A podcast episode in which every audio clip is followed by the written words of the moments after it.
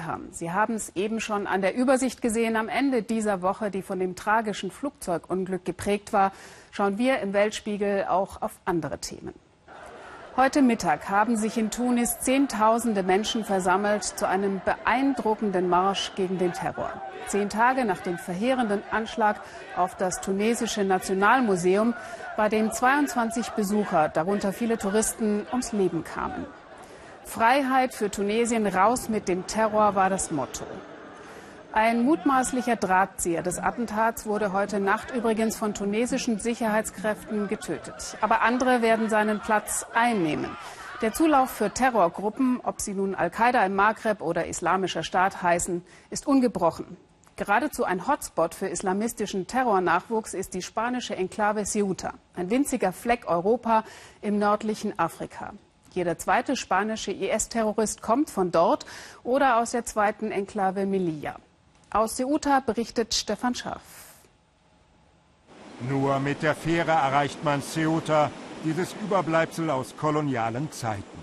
Im Norden Marokkos gelegen und doch spanisch, eine Frontstadt Europas.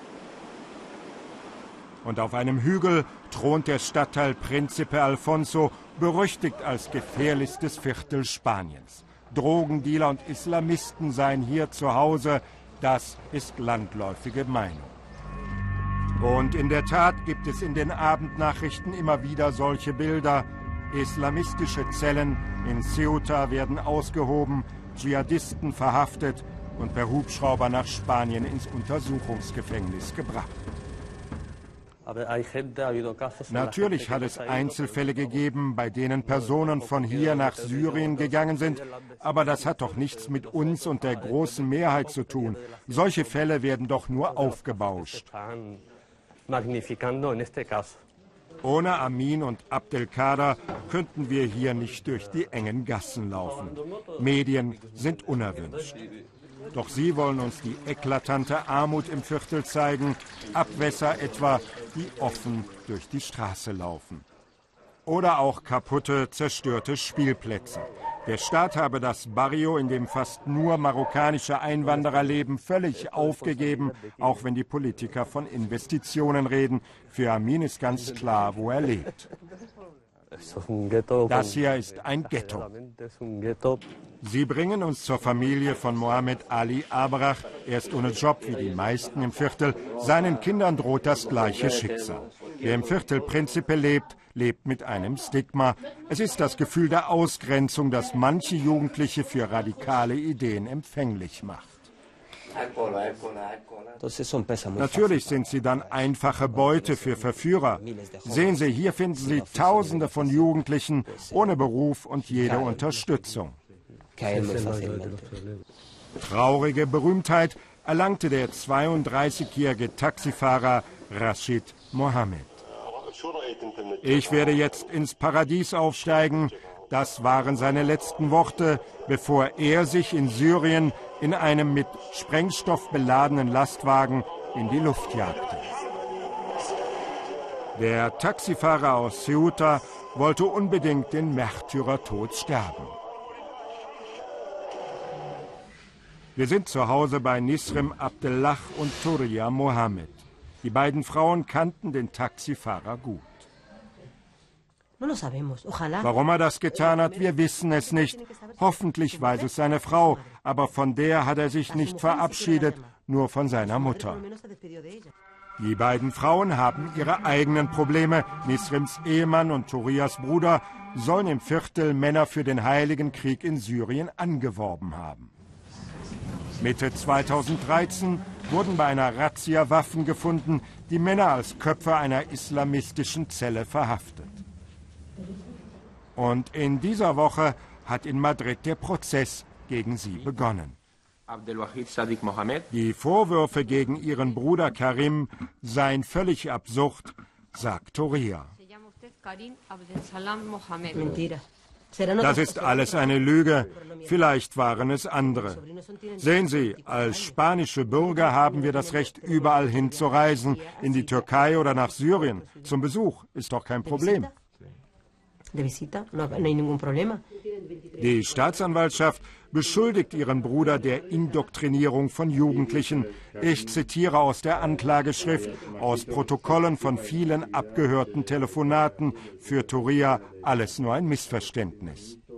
Wir haben so eine Angewohnheit, uns bei Telefonaten zu verabreden. Wir sehen uns in deinem Haus. Aber die Behörden interpretieren das als konspirative Treffen. Für Toria ist der Fall klar, nur weil ihr Bruder aus dem Viertel Principe kommt, sieht man in ihm einen gefährlichen Islamisten. Die Angehörigen wollen es einfach nicht zugeben. Sie wollen sich nicht selbst brandmarken. Sie wissen, es gibt eine sehr starke Missbilligung dessen, was ihren Ehemännern oder Brüdern vorgeworfen wird. Für den Soziologen Ron steht außer Frage, das Viertel Principe hat ein Dschihadistenproblem, nicht unbedingt wegen der Armut, es ist vor allem die Suche nach einer Identität bei der zweiten und dritten Einwanderergeneration. In Videos reden Extremisten von der Rückeroberung von Al-Andalus, also von Spanien. Ihre maurische Geschichte gibt der iberischen Halbinsel in den Augen der Islamisten eine besondere Bedeutung. Viele Jugendliche in diesem Viertel brauchen eine Bestätigung ihrer Identität und sie finden sie in einer Radikalisierung ihres Glaubens in der Religion. In Ceuta treffen zwei Welten aufeinander, im Stadtzentrum koloniale Pracht und Herrlichkeit. Und nur ein paar Kilometer weiter die Tristesse des Principe Alfonso. Jugendliche, die hier leben, wissen, zu Spanien werden sie nie richtig dazugehören. Da ist die Versuchung groß, einen anderen Weg zu gehen. Und so zirkulieren im Netz auch Bilder von jungen Mädchen, die sich nach Syrien aufgemacht haben. In der Schule des Barrios trifft sich regelmäßig eine Frauengruppe. Sie wollen sich gegenseitig Mut machen bei ihren Alltagssorgen.